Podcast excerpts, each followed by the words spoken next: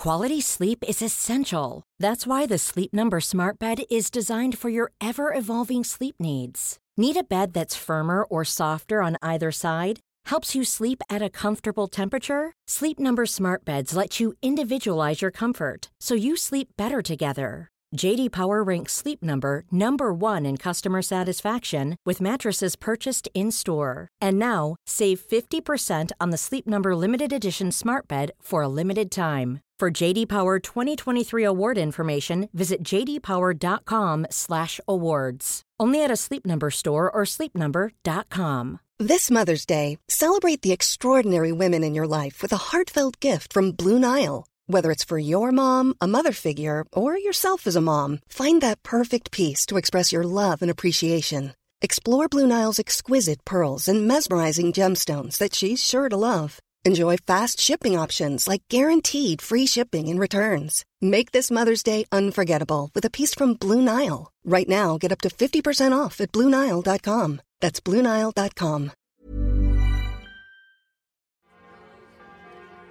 In August 1572, a marriage was arranged for Marguerite de Valois, daughter of Henry II of France and Catherine de' Medici, and the sister of the incumbent French king, Charles IX. Her husband was the Protestant Henri de Navarre, and the wedding took place in Paris at Notre Dame. The union was an attempt to bring peace between the warring confessions, or denominations, but it wrought the exact opposite. To mark it, all the aristocracy of France gathered in Paris, and a group of Catholics decided to use the opportunity to assassinate one of the Protestant, also called Huguenot, leaders, Admiral Coligny. That attempt was discovered by the king, who extraordinarily decided the best way to prevent further trouble was to eliminate the Protestant leadership, beginning with Coligny himself. So, on the 24th of August 1572, St. Bartholomew's Day, a detachment of royal guards killed Coligny and flung his body in the street, where a Catholic crowd triumphantly mutilated it. Now, crucially, the Parisian Catholics had misunderstood the king's orders. Rumours suggested that the king had commanded them not to kill all the Protestant leaders, but all Protestants. So, over the next four days, ordinary Catholics sacked the houses of the Huguenots and brutally butchered their inhabitants. From Paris, the violence spread to at least a dozen provincial cities, and perhaps some 10,000 victims died in all. And over the Channel in England, a woman called Anne Dowriche wrote a book about it. Today we're going to be talking about French Protestants, bloody massacres, and female writers.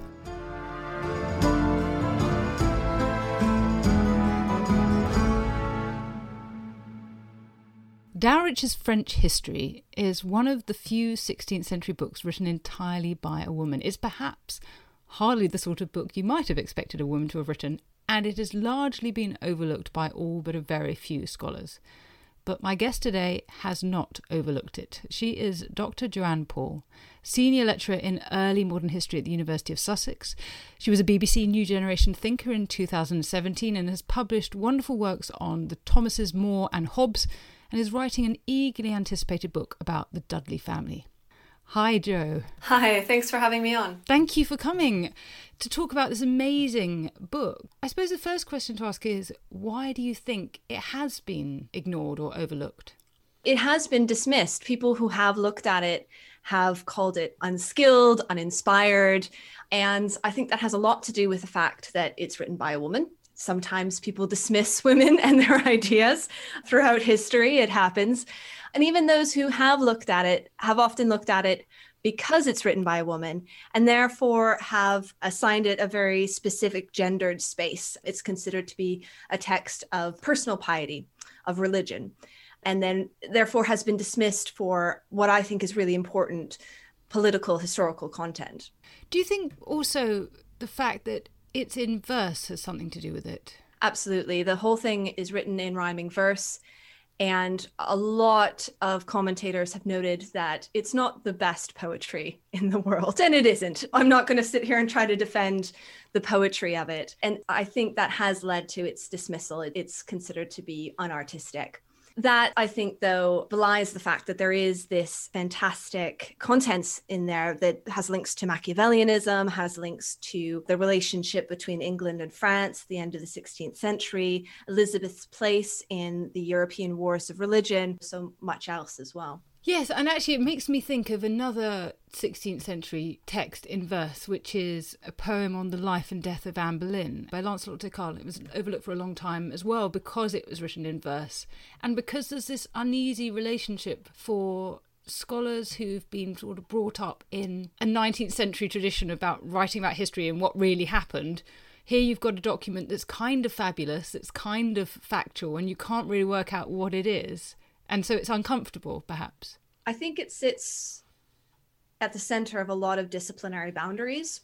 And that's made it often very difficult. English lit scholars who might look at it might assess it for its value as a piece of poetry.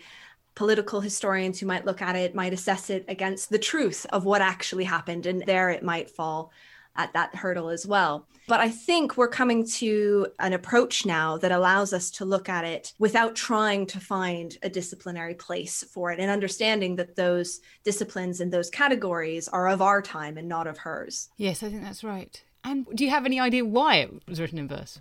She talks about in the dedication and the address to the reader about wanting to, first of all, sort of play around with poetry and learn it. Like many humanistically trained writers in the period, this is an exercise in many ways and her attempt to grapple with poetry. But she also talks about defending poetry. And you might think about other defenses of poesy in the period, this attempt to rescue poetry from derision essentially and so she's trying to pull poetry out of that that sort of relegation to being lewd for instance and being related to romantic and even sexual themes and trying to bring it back to something that she sees as very holy.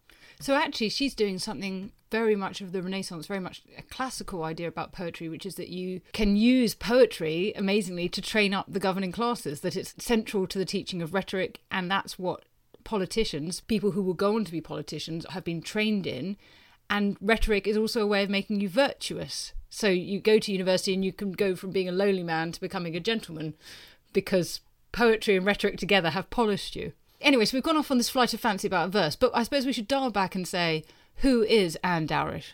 We don't know that much about her. She was born probably in the 1550s. She appears to have been fairly well educated. Her father leaves a provision in his will for her education. And that's, of course, evidenced by the text itself. She marries a minister, a rector in Devon, and becomes a clergy wife. And then in 1589, she publishes this text. She's also a mother. She has approximately six children and appears to have been pregnant while she was finishing this book, which I think is a really interesting piece of context as well. And then we don't know when she dies. She appears to be alive in 1614, she's mentioned, and that's all we have.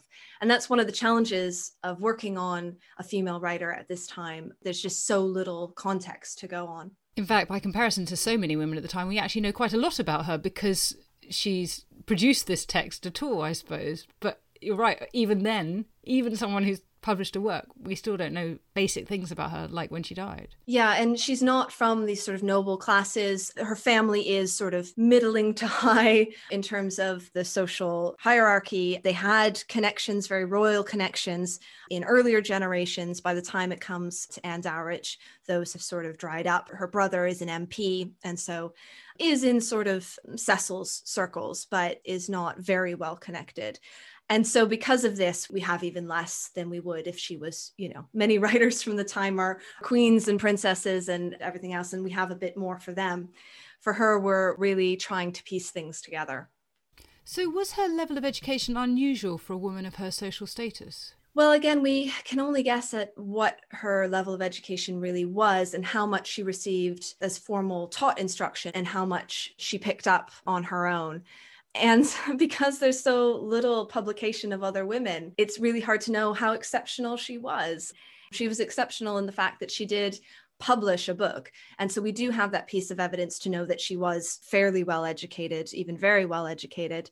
But how that compares to others in her circle, it's really hard to know. There are other manuscripts that women in her circle did produce. They weren't published in print. And there does seem to be a lot of education, especially amongst Puritan women, which she is. And as part of the Protestant Reformation, there is more emphasis, especially on spiritual and scriptural education. And she's very, very well versed in scripture. Um, as you can see from the marginal notes on the text, there's constantly references to verses in scripture. We might feel surprised, I think, at the level of her education and the fact that she is able to produce this book. But I would be a little bit wary about assuming that there aren't other women who are this level of education and of writing skill at the time. We just don't have the evidence of it as we do for her. So, knowing we were going to talk about this, I've had a look at a copy of this and looked at its wonderful title page, which says The French Historie that is, a lamentable discourse of three of the chief and most famous bloody broils that have happened in France for the gospel of Jesus Christ. Interesting indication there about why she's writing. And then it starts with a rather spicy dedication to her brother, Piers Edgcumbe. Tell me what you make of this. I think she's telling him off. You really get a sense of energy behind this dedication. And she gives a sense of the purpose for writing, which is to edify the souls of England. She's particularly talking about Protestants, of course, and probably even within that, Puritans. But she does seem in the first lines that she's telling him off for not doing a good enough job. And I get the sense he is connected. He's an MP. He has some connections, as I said, with William Cecil Lord Burghley. And I think she's telling him off for not doing a good enough job.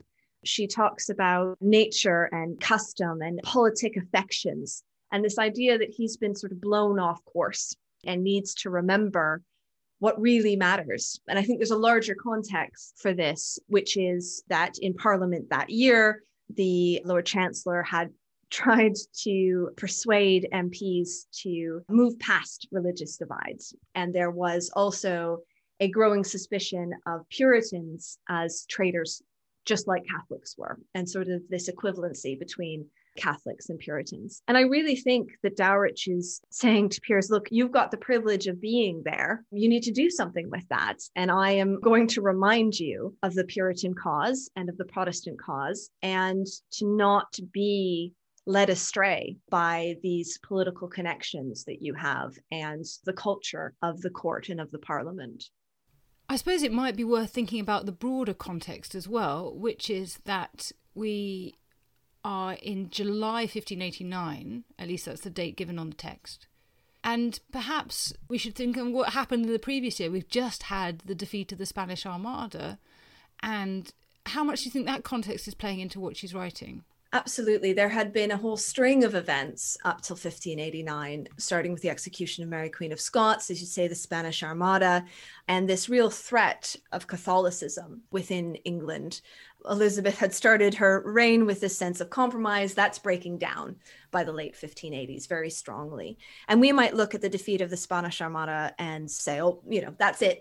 Elizabeth has won. That's the big moment but that's very much with hindsight. And at the time, they were bracing themselves for further armadas, as indeed there were. And someone like Dowriche, who's on the coast, living on the coast in Devon or very near the coast, would have been very well connected to all of these naval battles, to the piracy, and everything else. So, this sense of tension and of coming to a climax, really, in the conflict in England is, I think, very present in this text. We also know with hindsight that Elizabeth lives for another decade and a half, roughly, but they didn't know that that was necessarily going to be the case. She hasn't got an heir. That's still very much a live question. So, all of this has a sense of urgency, I think, about it as well. In fact, it's probably even more of a sense of urgency about her not having an heir as she gets older, and her ability to have an heir is diminished. Yeah, by 1589, it's very unlikely that she's going to produce an heir of her body. And of course, she hasn't chosen an heir at all, whether that's James up in Scotland or one of the many other contenders. She hasn't chosen anyone. And so the fear that the Catholics are going to either invade or succeed by whatever means, still even maybe even marry her, is very live. And Dowriche seems very terrified of the incursion of the Catholics. And so the Catholics are very vilified in this text. And you mentioned that she was a Puritan in this age of religious division, because most people have heard of Puritans, but it might be helpful to set up what Puritan means in the context of Protestant or what it means in the context of Huguenot and are these all the same thing and all the rest of that. Could you explain that to us? Dowriche is writing at a time when Puritan is still a very new idea. And so the idea of a Puritan as being something very, very different is developing at the time. I'm sometimes uncomfortable a little bit with calling her a Puritan because it has these later associations of these people who arrive on the Mayflower and everything else, but it's still sort of being worked out at the time. We call her a Puritan because her husband writes a text the jailer's conversation, to which she contributes a poem, which is very Puritan in its sentiment, which means it takes Protestantism essentially to an extreme, especially of austerity. Protestantism was associated with darker colors, objections to revels, objections to the sort of superstition of Catholicism, which of course all Protestants shared, but Puritans took it to the next level. And so Dowriche appears to be of that persuasion, though we don't actually see a lot of evidence of that in this text. So I do use Puritanism, and I think that that is right to apply to her, but we do have to be a little bit careful with it and understanding that it's still an idea very much in development in the 1580s. Yes, these categories are sort of being painfully created as opposed to already existing. Although, whenever I think of Puritanism, I remember H.L. Mencken's caustic remark that Puritanism is the haunting fear that someone somewhere may be happy. Let's think about what she has to say then. So, she looks at three different tragedies, but perhaps we should focus on that final one, the St. Bartholomew's Day Massacre of 1572. How does she describe it? What does she have to say about it? She sets it up very much as a result of the machinations of the Catholics in power. And as I said, a lot of the text is her articulating speeches of other people, which of course are entirely fabricated. But there's a truth that she's trying to get across, which is not historical truth, it's a sort of religious, moral truth. The devil is a character in this history. The devil tempts Catherine de' Medici, who then persuades the king and the court to massacre the Protestants. What's I think really interesting is that the devil speaks in terms of Machiavellianism, and one of the major speeches of the piece is Catherine de' Medici essentially quoting from Machiavelli. And it says right in the margin that Machiavelli was her teacher. And this is actually the first instance we have in the English language of Machiavelli being in print. She's the first one to do it. And she's drawing from a manuscript of a translation of a commentary on Machiavelli, which hadn't even been published yet. And so it's this first published association between Machiavellianism and Catholicism, which becomes really important and pervasive throughout the rest of the 16th and into the 17th century. And so it's all really laid in the hands of this Machiavellian Catherine de' Medici, which a lot of people have commented on. Of course, here's a female writer writing about a woman who's seen as the pivotal figure in what transpires, who's also then living under a queen who has a choice to make. And so it's often seen as counsel's advice to Elizabeth I as well. So it's important because of this amazing first reference to Machiavelli in English, and it's talking about this massacre. What does she have to say about the massacre itself? She describes it in very vivid terms, and she has obviously done her research in terms of drawing on witness accounts, on other histories, to try to pull together the stories of as many people who are massacred during these events as possible her text is really a martyrology. She's trying to tell the stories of these people, and she compares it to Foxe's Book of Martyrs, which is widely read in the Elizabethan period. And so it's almost a social history in a way. She's trying to tell the stories of the everyday people who are affected on the ground. But as I said, it's been called this piece of sort of personal piety. But when you read it, I mean, it's extraordinarily violent and gruesome. And she really, I think, wants to communicate the violence and the cruelty of the event, not just to paint those who are executing it as evil and as associated with the devil and cruel and everything else, but more importantly, I think, to raise up the stories of those who are, in her mind, martyred and to use them to give a sense of sort of strength and inspiration to English Protestants. But yeah, it's very gruesome reading, actually.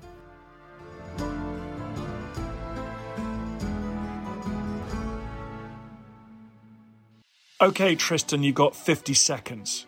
Go. Right, so Dan's given me a few seconds to sell the Ancients podcast. What is the Ancients, I hear you say? Well, it's like Dan's show, except just ancient history. We've got the groundbreaking new archaeological discoveries. This seems to be the oldest known dated depiction of the animal world, as far as we can tell, anywhere in the world. We've got the big names. It's one of those great things, Pompeii. It's kind of forever rising from the dead and from destruction. We've got the big topics. The man destroys seven legions in a day. No one in history has done that. Subscribe to the Ancients from History Hit, wherever you get your podcast from. Oh, and Russell Crowe, if you're listening, we would love to have you on the Ancients. Spread the word, people. Spread the word.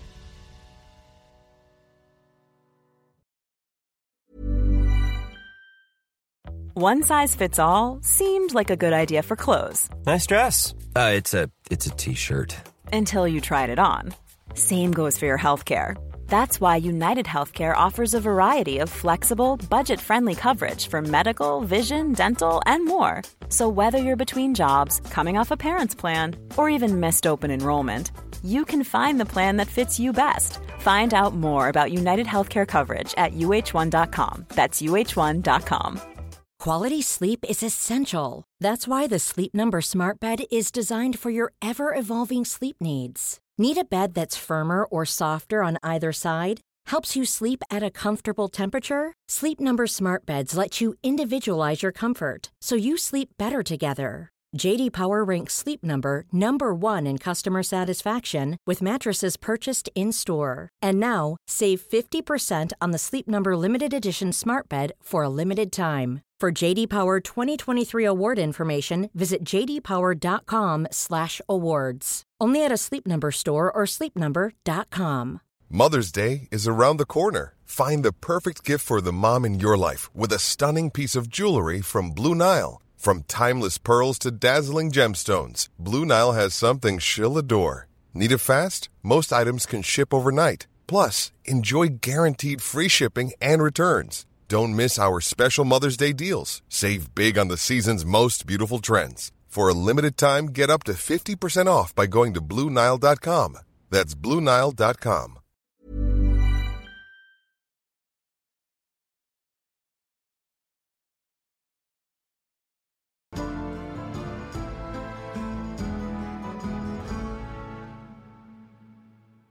I feel like I'd be letting my listeners down if I didn't ask you to quote some of that so that we get a sense of what she has to say. From hell, to stop the course of God's afflicted word, so quickly did these hellhounds put these people to the sword. Here some that prostrate were, and did for mercy cry, and others some unto the Lord that lift their voices high. They killed not, but did their hands cut off at first, and after chopped in savage sort with blood to quench their thirst.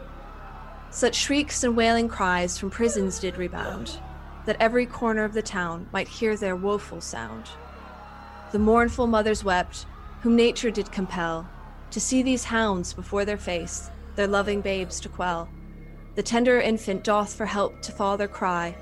The woeful father cannot help his child before he die. That's really interesting because you've got, first of all, the dehumanization of the Catholics, so they're referred to as hounds twice, aren't they? And then obviously you've got the sort of natural mother and the infant and the father, the standard caring, loving, natural family by comparison.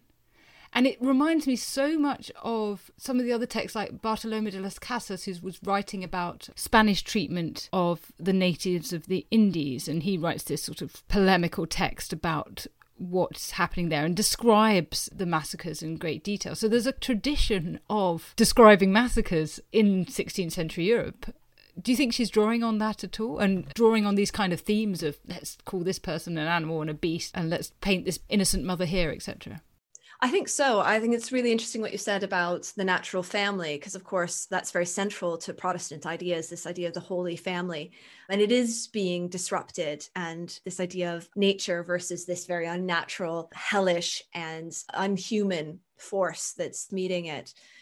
She's certainly drawing on a wide variety of sources, but only provides citations from scripture. So we can only guess what she is reading, what she's drawing from though we do know there is that one mention of Foxe's Book of Martyrs.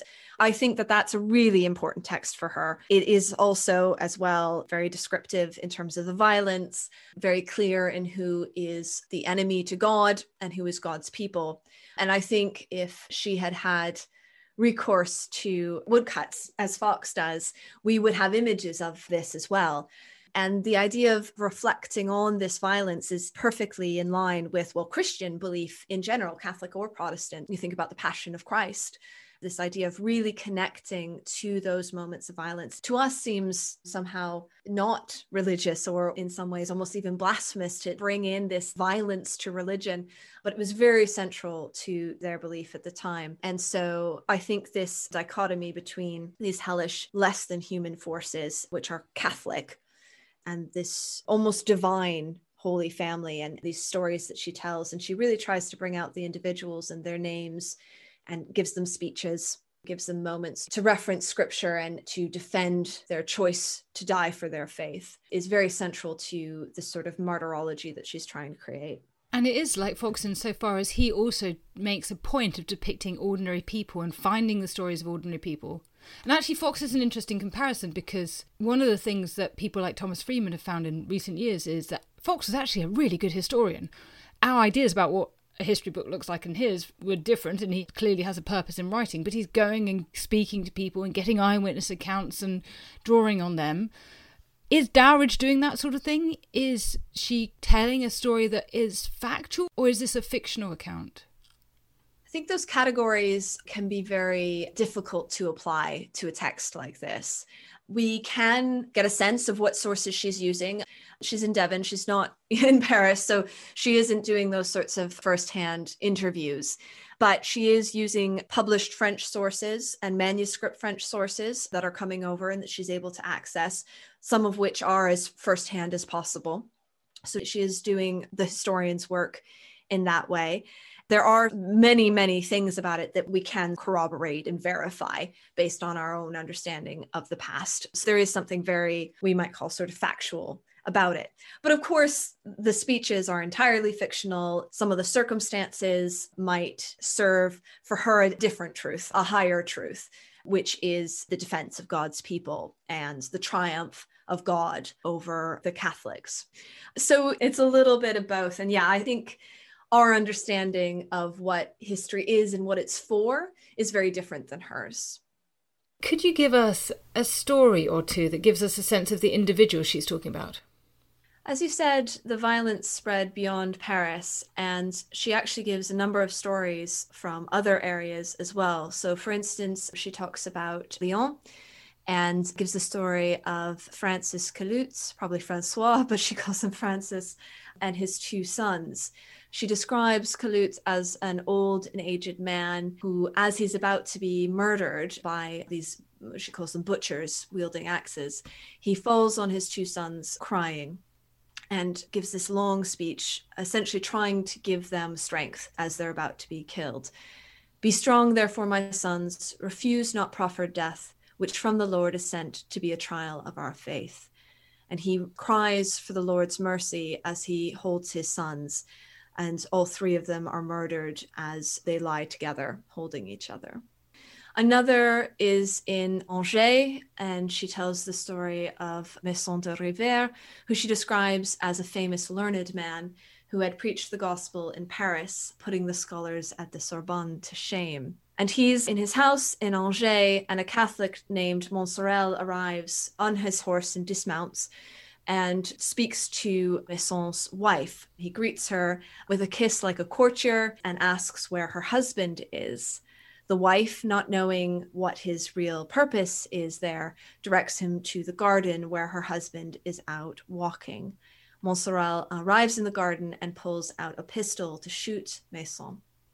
Maison pleads with Montsorel and makes appeals to his wife and young children, who Dowriche describes as wailing and crying as this happens. At last, seeing that this will do no good, he forgives Montsorel for his deed, quote, with all of my heart. Maison kisses his wife goodbye, embraces his children. But Lord, what rolling tears, what shrieks and piteous cries between the wife and loving babes were sent to airy skies. At last he turns back to Montsorel, who shoots him through the heart, and Maison falls to the ground as meek as any child. What I find interesting about that one is it reminds me a bit of Cicero this idea of an orator, a speaker who is then murdered in his garden thanks to a decree from a king or emperor. And I wonder if that's a deliberate connection or not. Those stories are definitely tearjerkers, aren't they? They're designed to be tragedies and provoke a reaction in the reader. Absolutely. I mean, I only gave you sort of small snippets of the poetry, but she really does lean into setting the stage of these cries, the tears, the embraces, the speeches, this idea that the victim forgives the murderer. It's really poignant to read, even if you're not a fan of the poetry. It's sometimes hard to read, especially when you know that these stories come from real sources. Why do you think a woman sitting in Devon has decided to write this book about a massacre in Paris? That is the question. I think it's a really important question. She is sitting in a small parish in Devon. She is, best we can tell, though, very well connected. And there are these networks that I think we're only coming to really appreciate in the last five or 10 years of women, in this case, Protestant or Puritan women who are sharing ideas, who are sharing texts, who are writing manuscripts for each other, who are writing letters for each other. I suspect this is coming out of that sort of environment. Devon is coastal, so I think she's very well connected in terms of what's happening on the continent. I think she's getting a lot of information. Um, her husband is a member of the clergy. He went to Oxford. He's very well educated. And she is fairly well connected through her brother and her family. So I think it's important to embed her in these overlapping contexts. Why she then goes on to publish it, though, that's the step I think that a lot of writers in general don't make in this period, and especially women. And that she has the support to do that, I think, is really notable. And she publishes it in two editions simultaneously in 1589 one in Exeter, and it says very clearly on it that it's in Exeter, and one in London. And she seems to want to make sure that the text speaks to both of these contexts and is read in both of these contexts in London and then more locally in Exeter. But we just don't have anything to help us explain beyond what she says in the dedication that she's publishing it to maybe remind her brother of important things and then to strengthen the cause of God's people in England. But those more sort of personal reasons and motivations are entirely lost to us. We don't have a single letter, we don't have anything. It's really too bad. It's so frustrating. Do we know anything about its reception? I don't know if you have access to these sort of things, like how many people bought copies, uh, how many editions it went into, that sort of thing. We don't have that sort of information exactly, though we can speculate based on the very few copies that we have now. It probably didn't have a very big print run. There are only a handful of copies in the UK and I think two or three in the United States. So it's not a lot, which would suggest to us that there weren't a lot produced at the time. In terms of reception, we don't get people really referencing her. We don't get people claiming or recognizing that they're drawing from her work. We do get people drawing from her work, though. And there are very, very clear influences of her work in a variety of texts and a variety of very well known texts. She seems to have influenced Christopher Marlowe in certainly the massacre at Paris, as well as the Jew of Malta.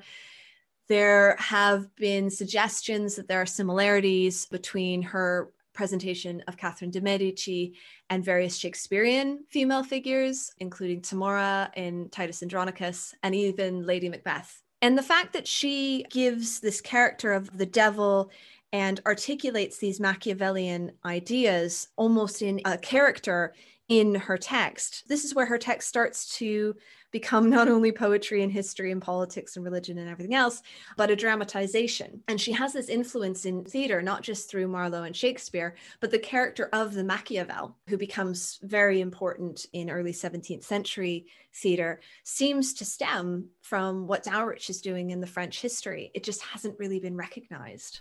That's fascinating. So you're suggesting actually her cultural legacy is huge, but as so often the way, she hasn't been credited for it. Precisely. We talk about Marlowe and Shakespeare, but Dowriche is set sort of behind them. Wow. And dare I say, is this something to do with the fact that she's a woman?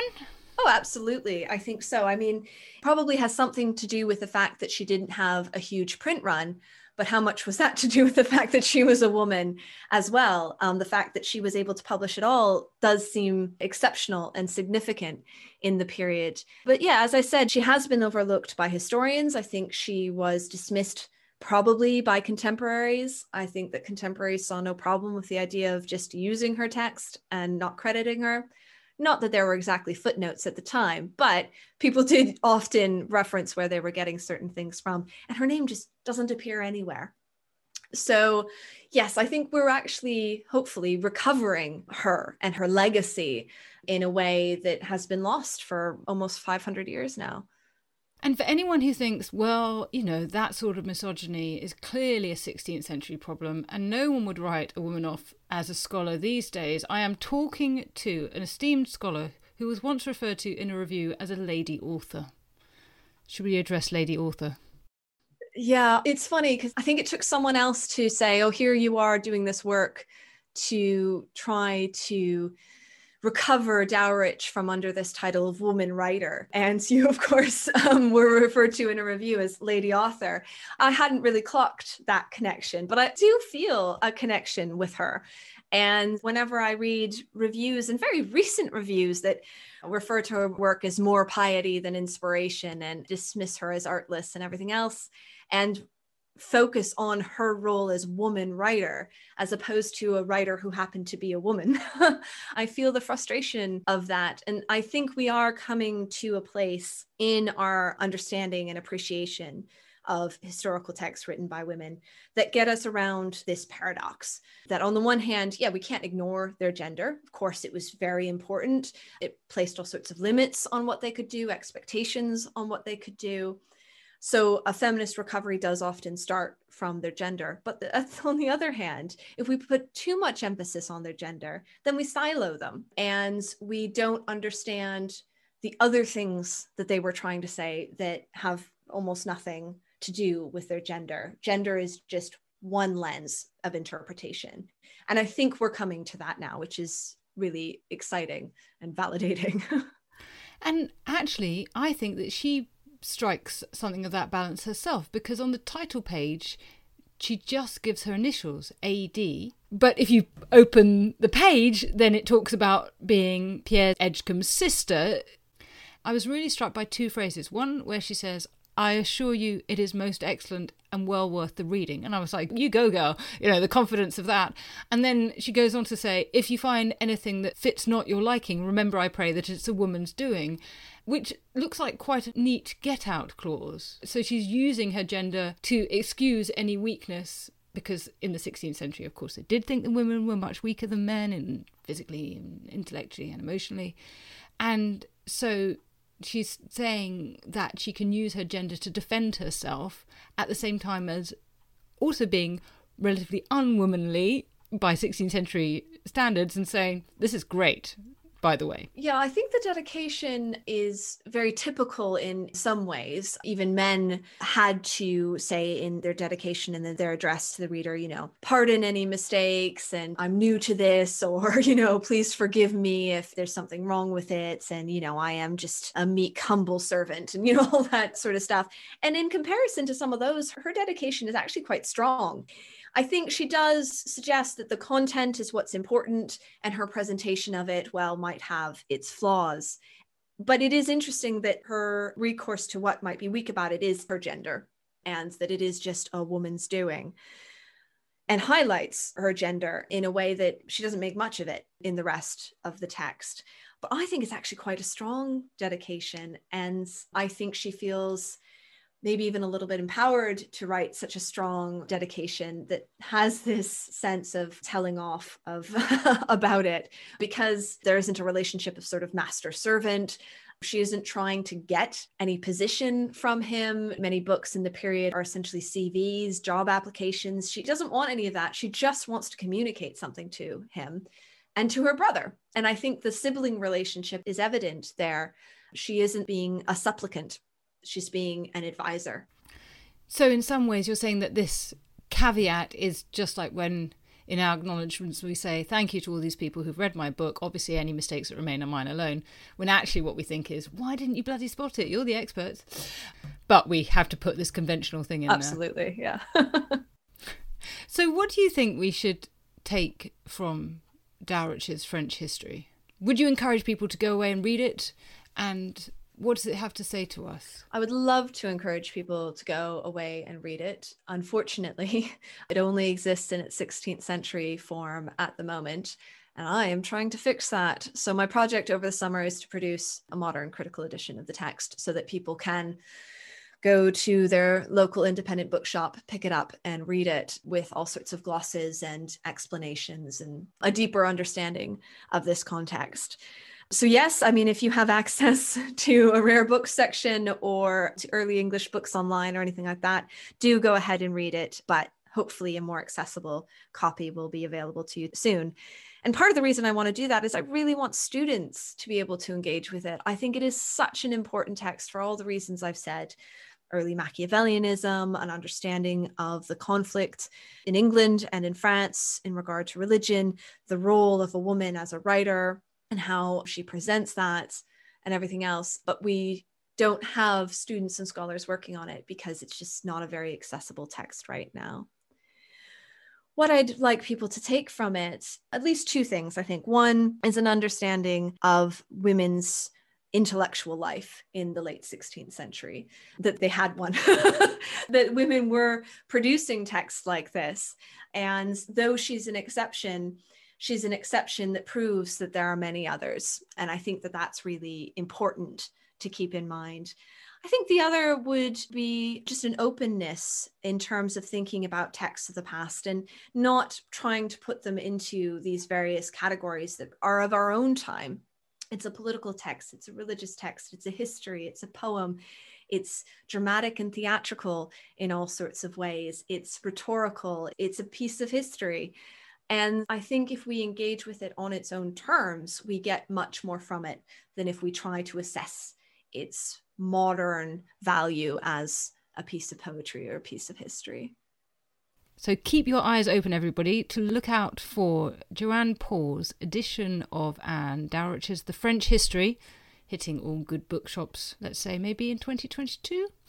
Thank you for doing that. It's been really great to talk to you about it. It's such a fascinating text, and I think it gives a glimpse into this world that we don't imagine of women thinkers, not royal women, but ordinary, middling ranking women who were thinking and writing even in the late 16th century.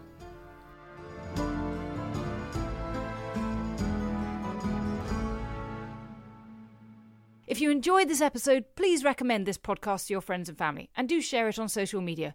And also, please subscribe wherever you get your podcasts and leave a rating or a comment. Thank you. Mom deserves the best, and there's no better place to shop for Mother's Day than Whole Foods Market. They're your destination for unbeatable savings, from premium gifts to show-stopping flowers and irresistible desserts. Start by saving 33% with Prime on all body care and candles. Then get a 15-stem bunch of tulips for just $9.99 each with Prime. Round out Mom's menu with festive rosé, irresistible berry chantilly cake, and more special treats. Come celebrate Mother's Day at Whole Foods Market. Even on a budget, quality is non-negotiable. That's why Quince is the place to score high-end essentials at 50 to 80% less than similar brands. Get your hands on buttery soft cashmere sweaters from just 60 bucks, Italian leather jackets, and so much more. And the best part about Quince, they exclusively partner with factories committed to safe, ethical, and responsible manufacturing. Elevate your style without the elevated price tag with Quince. Go to quince.com slash upgrade for free shipping and 365-day returns. History is full of extraordinary people, the Tudors being just a handful. In my latest film on History Hit, we meet Bess of Hardwick and go inside the incredible house that she built, a house that defines the elegance and grandeur of the Elizabethan age, a house fit for a woman who climbed to the top of the Tudor social ladder. To find out more about the life of Bess and many more fascinating figures from the past, sign up via the link in the description with the code TUDORS for an exclusive discount.